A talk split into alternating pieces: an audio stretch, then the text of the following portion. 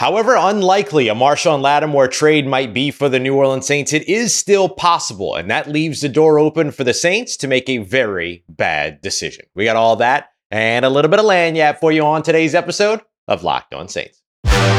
You are Locked On Saints, your daily New Orleans Saints podcast, part of the Locked On Podcast Network.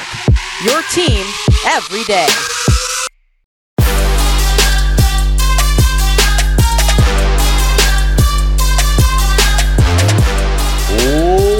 What is good, Who Dat Nation and Who Dat family? Welcome into another episode of Locked On Saints, your daily podcast covering your favorite team, the New Orleans Saints, part of Locked On Podcast Network, your team every day. I'm your host, Ross Jackson, credentialed media member covering your New Orleans Saints as a senior writer and reporter over at Saints News Network. And on today's episode of Locked On Saints, we're going to be taking a look at how the formula is simple for the Saints to get the win that they need over the Atlanta Falcons, but can they get the help that they need around it. I'm going to try to debunk a little bit the ongoing and all of a sudden brand new, surprise, surprise, injury prone narrative around Marshon Lattimore. And I want to kick things off with the fact that the idea of trading Marshon Lattimore is still in conversation amongst a lot of fans. So I want to explain to you why I say it's still unlikely and it would be a very bad decision by the New Orleans Saints. I appreciate you for making Locked On Saints your first listen of the day every day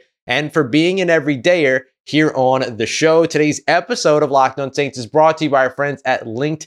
LinkedIn helps you find the qualified candidates you want to talk to faster. Post your job for free today at linkedin.com slash NFL. That's linkedin.com slash NFL to post your job for free. Terms and conditions apply.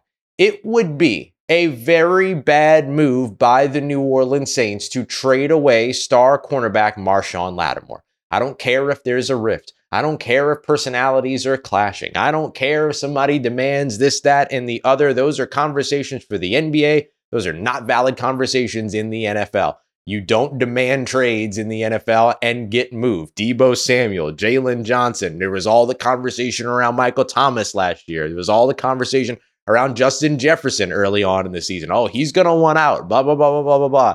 And where do each one of those players play? They still play for the exact same team. And I can come up with way more examples of players that want to be traded and don't get traded than I can of players, Stefon Diggs, that want to get traded and do get traded. Aaron Rodgers, which Green Bay Packers couldn't have been happier to move off of that dude. So the way that I look at it when it comes to the New Orleans Saints and Marshon Lattimore is that you can try to slice it, dice it however you want. It would be a bad decision by the New Orleans Saints to move on from their star lockdown cornerback. Oh, but Ross, the Saints develop cornerbacks really well, and they're very good at identifying defensive back talent. Look at Paulson Adebo and Alontae Taylor and Jordan Howden, the way that he's come on in this rookie season. Look what they did in the past with, you know, I, or look what they've done recently with Isaac Yiadom since he showed up, all that. I get it. I 100% understand. Saints are really good at developing talent, but at what point do you fail?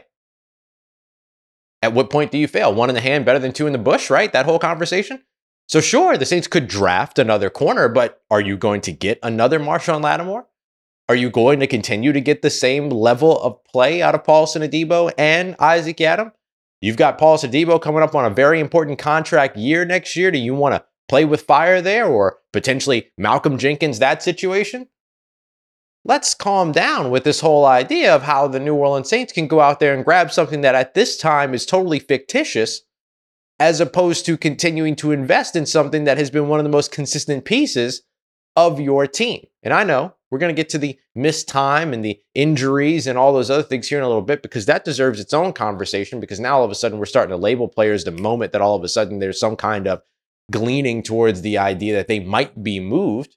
But we went through this with Michael Thomas last year as well. Michael Thomas was a guy that had been uh, effectively off the football field for three seasons. They redid his contract going in. There was all this conversation, including myself, completely convinced that Michael Thomas was not going to be a New Orleans Saint uh, come free agency, right? That they would move on and all these other things. I think that probably happens this offseason when it comes to Thomas. But what happened last year? He ended up on the same team. He ended up back with the New Orleans Saints. I expect the same thing is possible, more than possible, maybe even likely. I'm just giving you my opinion. I could be wrong. That's okay. That the same will happen with Marshon Lattimore. But this idea that all of a sudden he's expendable is wild to me. Where did that come from all of a sudden? Yeah, he missed games last year. Yes, he missed games this year. And the Saints defense, passing defense, has looked good. Don't get me wrong. Secondary is arguably the most talented, or not most talented, but arguably the best and highest producing, let me say it that way, unit on this team.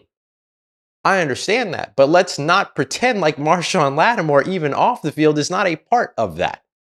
Marshon Lattimore's ability to compete with the players that are around him and keep them motivated by seeing what it is that he does, the extra work that he puts in, the fact that he's always working, the fact that he's the first one out there and the last one off the field, and the fact that like they're sitting around the DBs having lunch and Marshon Lattimore still outside working, one defensive back told me.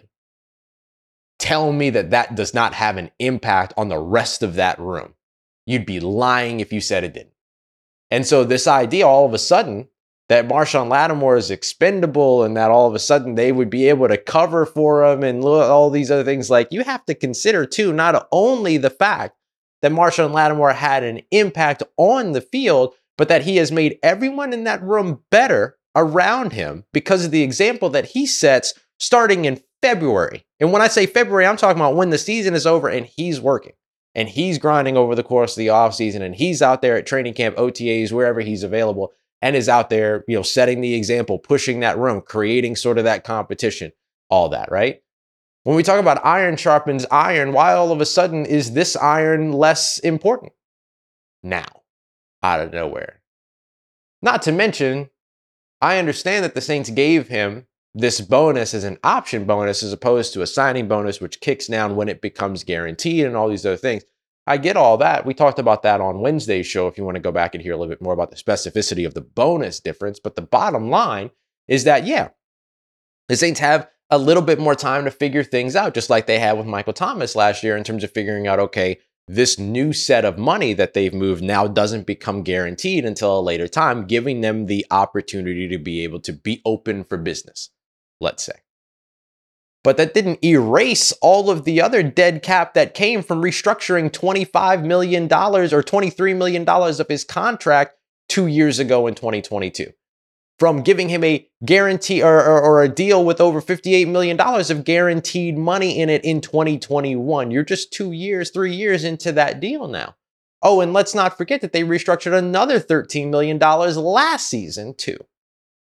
All that money that got prorated didn't just poof, vanish, and go away. That's still there.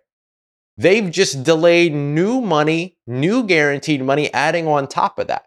But you still have to swallow a very tough pill cap wise, dead cap wise in particular. That's going to take up a good portion of your dead cap allowance if you're a Khai Harley, if you're a Mickey Loomis, if you decide to make that move. And who's going to give up the draft pick to make it worth it? Who's going to give up the capital to make it worth it? Washington Commanders, they could use a corner. Detroit Lions, Dan Campbell's out there, Aaron Glenn's out there, they could use corners. The Las Vegas Raiders, they just added a, a, good young talent, but could they use a veteran leader to go out there and help them out? Like there's teams that might get desperate enough, especially for a lockdown corner, which do not grow on trees in the NFL, as good as you are as identifying talent, developing talent, cultivating talent, all that stuff getting somebody that's Marshon Lattimore's level that takes away half the field for you, not easy. So, who's going to make all of that worth it?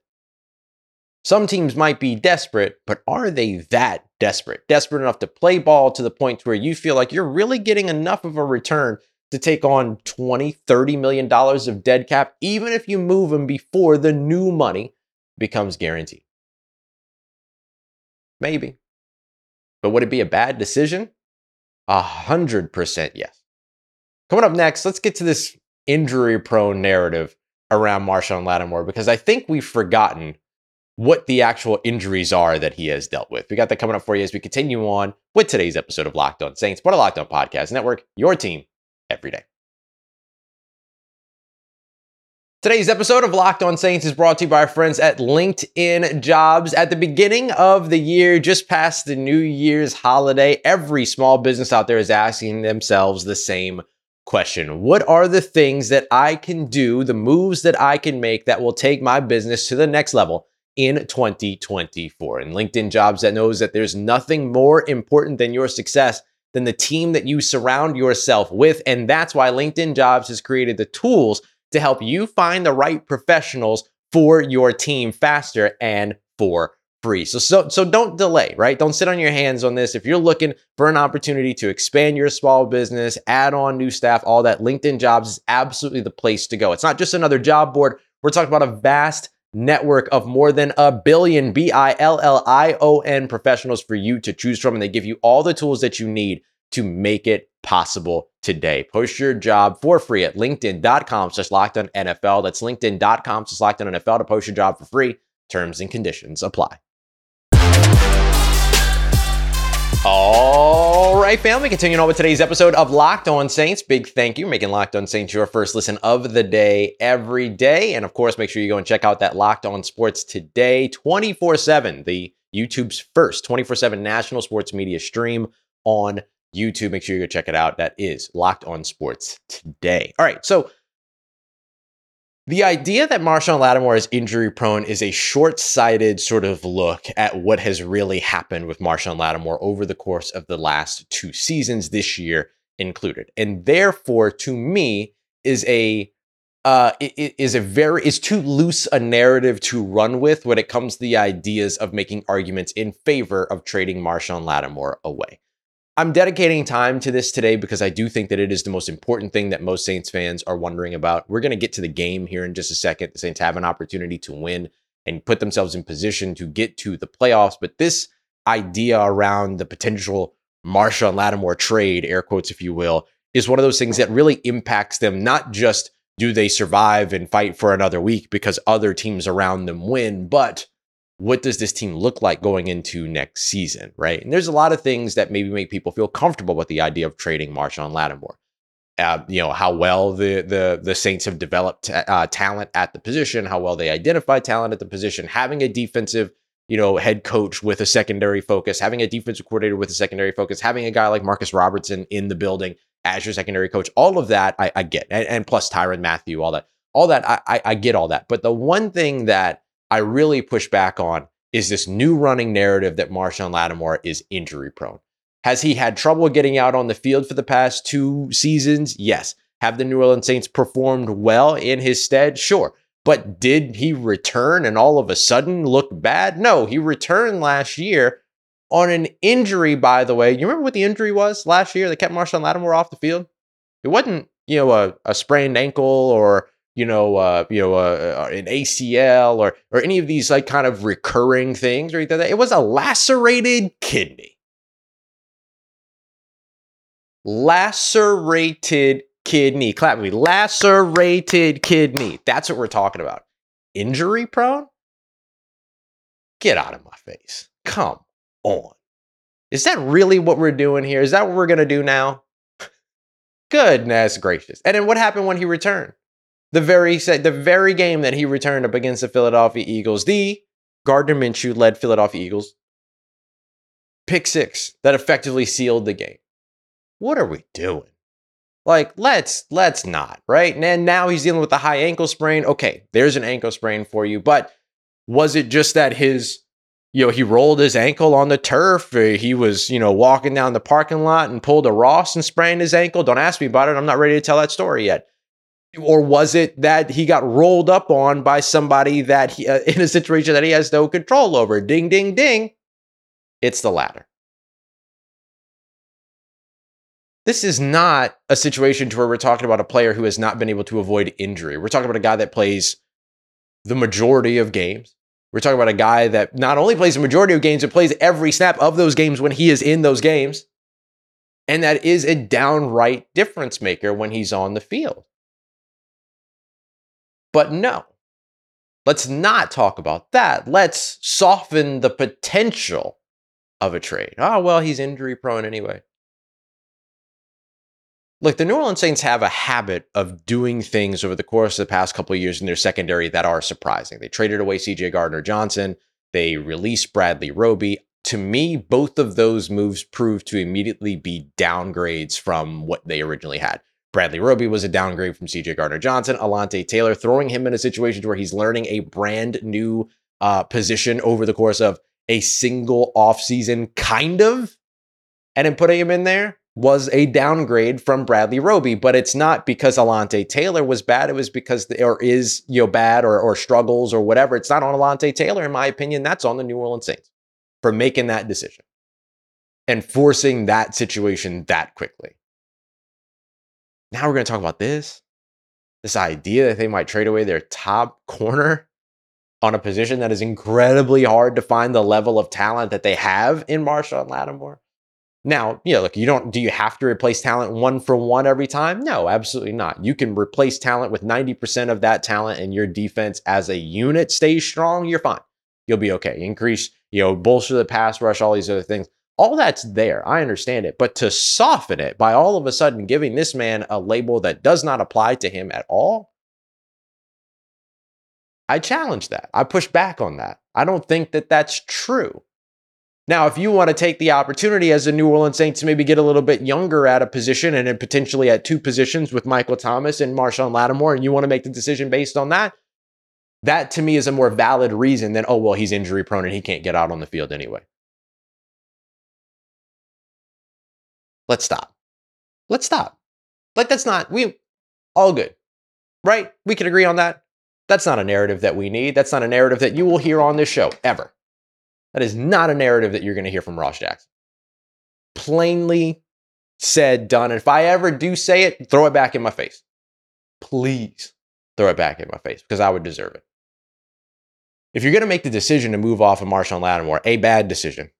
But if you're going to make that decision, then at least make that decision founded on something, or not even if you're going to make that decision, right? Because I don't think that the New Orleans Saints are making a decision on trading Marshon Lattimore because of injuries. Because then what's the value of trading the player, right? If the player is too injury prone, so you want to move on from him, what are you what, what, what are you getting? Right? You're diminishing the value of that player in the process of opening up the trade talks. If that was the case, New Orleans Saints as an organization are smarter than that. Okay. If they're going to be moving on from Marshon Lattimore, they're going to be looking to move on from Marshon Lattimore for the purposes of getting more draft capital so that they can get younger. At least have a good reason. And so if we're if we're going to sit here and have conversations about it and arguments about it and you know and we're going to have think pieces on it and all these other things, at least pick the reasons that make sense. Let's not go down this he's a bad player, he's an injury prone player narrative that we tend to kind of buy into when it's time to diminish a player who might be traded. That's all that I ask. So you will not hear either of those narratives here on this show. And instead, you will continuously hear the narrative that I think that a Marshon Lattimore trade would be a bad decision. And that I still think it's unlikely. I'm prepared to be wrong there, but I still think that it's unlikely based on the fact that the restructure that they just did delays new guaranteed money, but did nothing about all the other guaranteed dead money that already sits on the contract. And oh, did I say it would be a bad decision? Coming up next, let's take a look at how the New Orleans Saints fare going into this game against the Atlanta Falcons? Can they hold their own and take care of their business? And will they get the help that they need to be a playoff team? A lot on the line here for the New Orleans Saints this weekend win or loss. Got that coming up for you as we continue on and wrap up today's episode of Locked On Saints, part of Locked On Podcast Network, your team every day.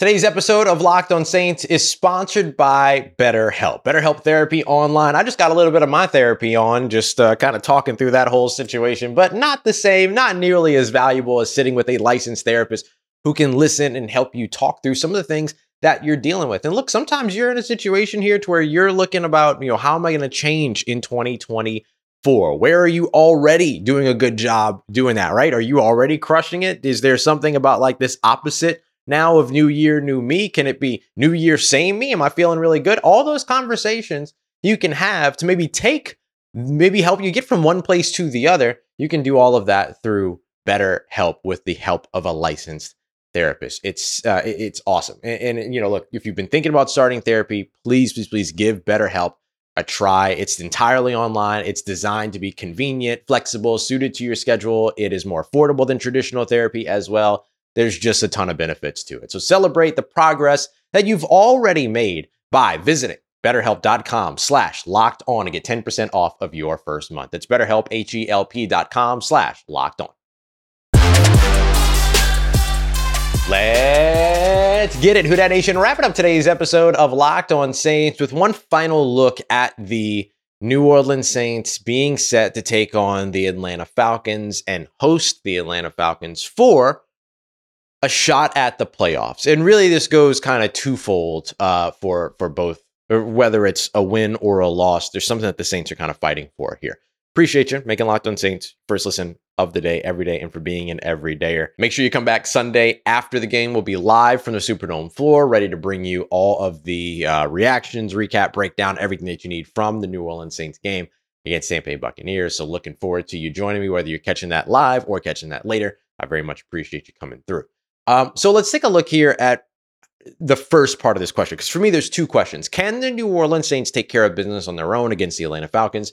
Can they get the help that they need from either the Tampa Bay Buccaneers or the combination of both the Chicago Bears and the Arizona Cardinals? So, um, and I'm going to kind of tell you which one I think is more likely out of those two as well. So let's start with what the New Orleans Saints have control over, which is can they go out there and beat the Atlanta Falcons? The Atlanta Falcons are a team right now that is not necessarily the threat that they were back in week 12, but still a threat, right? It's a divisional game. You know how we always talk about divisional games. It's really hard to predict, right? The Atlanta Falcons are walking into New Orleans this weekend the way that New Orleans walked into Tampa last weekend, right? With the opportunity to be able to delay something, maybe keep the New Orleans Saints from getting their first winning season, uh, you know, under Dennis Allen, keeping Dennis Allen from getting his first career winning season, right? This is the team that we thought was going to be at least a double digit win team here in 2020 three. They won't be that, but they do have the opportunity to come one shy of that with a win against the Atlanta Falcons. And the Falcons, of course,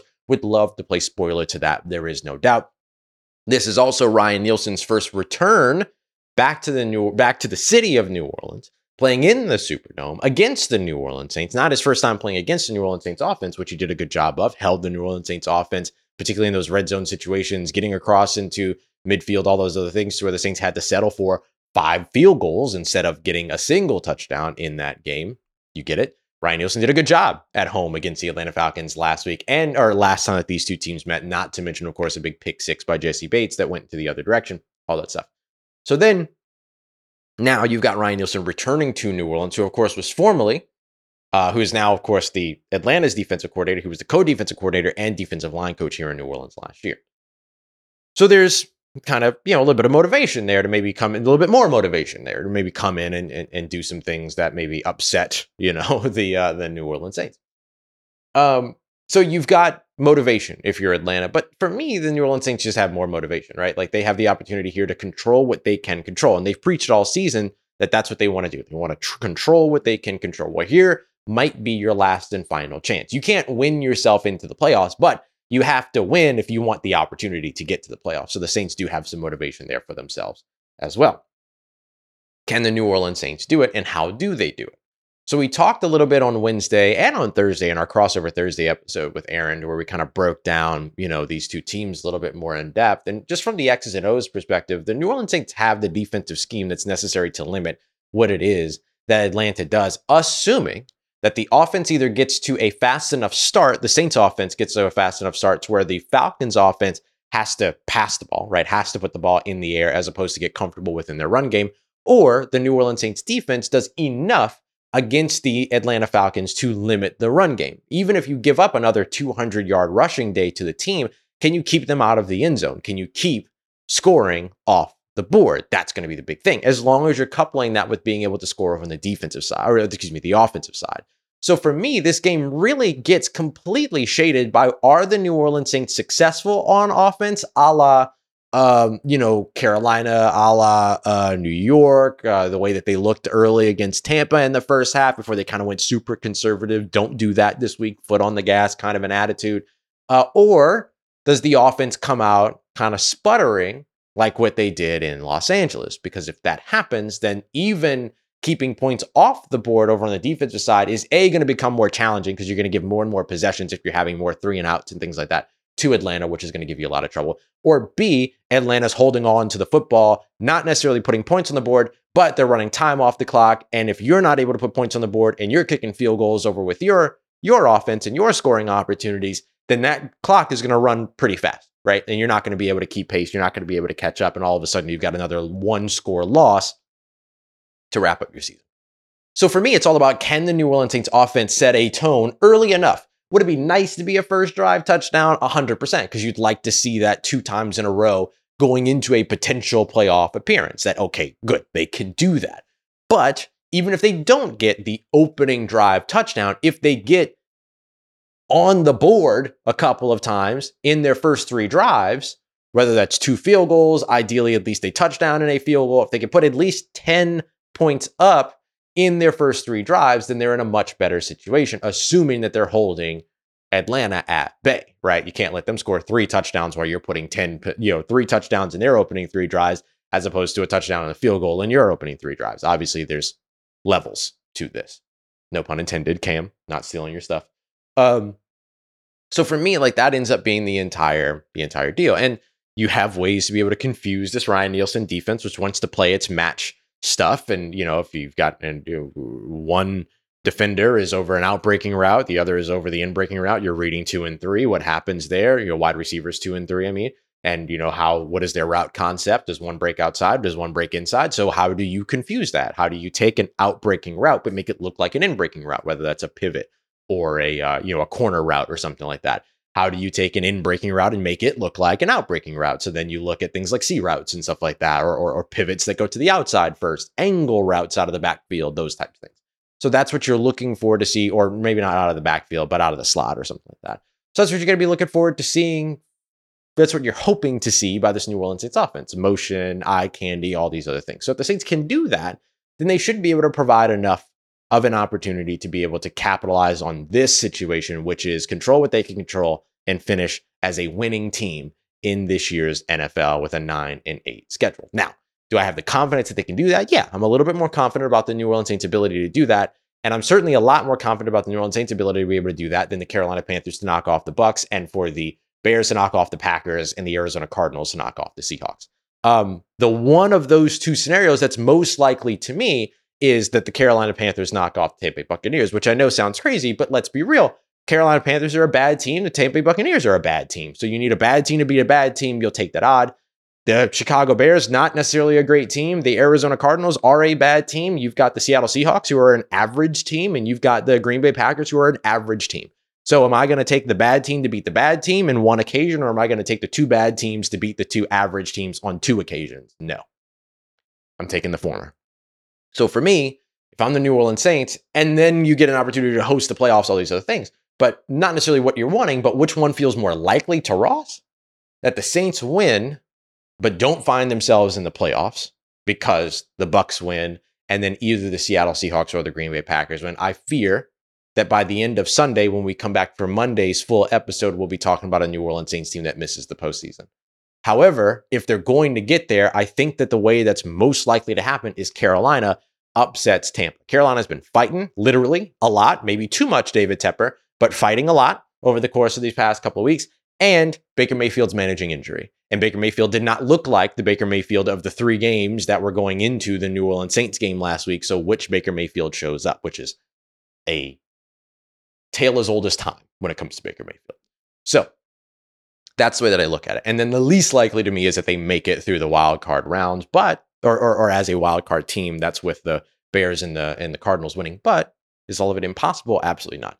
But I do fear that the most likely situation is that we're talking about the New Orleans Saints handling their business, but the business around them not being handled, which is something we have seen for the New Orleans Saints in the past. And this turns out ended up being exactly what we thought it was going to be at the beginning of the season that the New Orleans Saints were going to be fighting for the opportunity for a playoff spot in week 18, but needing other teams to help them get it done. Now, we'll see if our thoughts in terms of which one actually happens, does it work out? We'll see if those are right as well.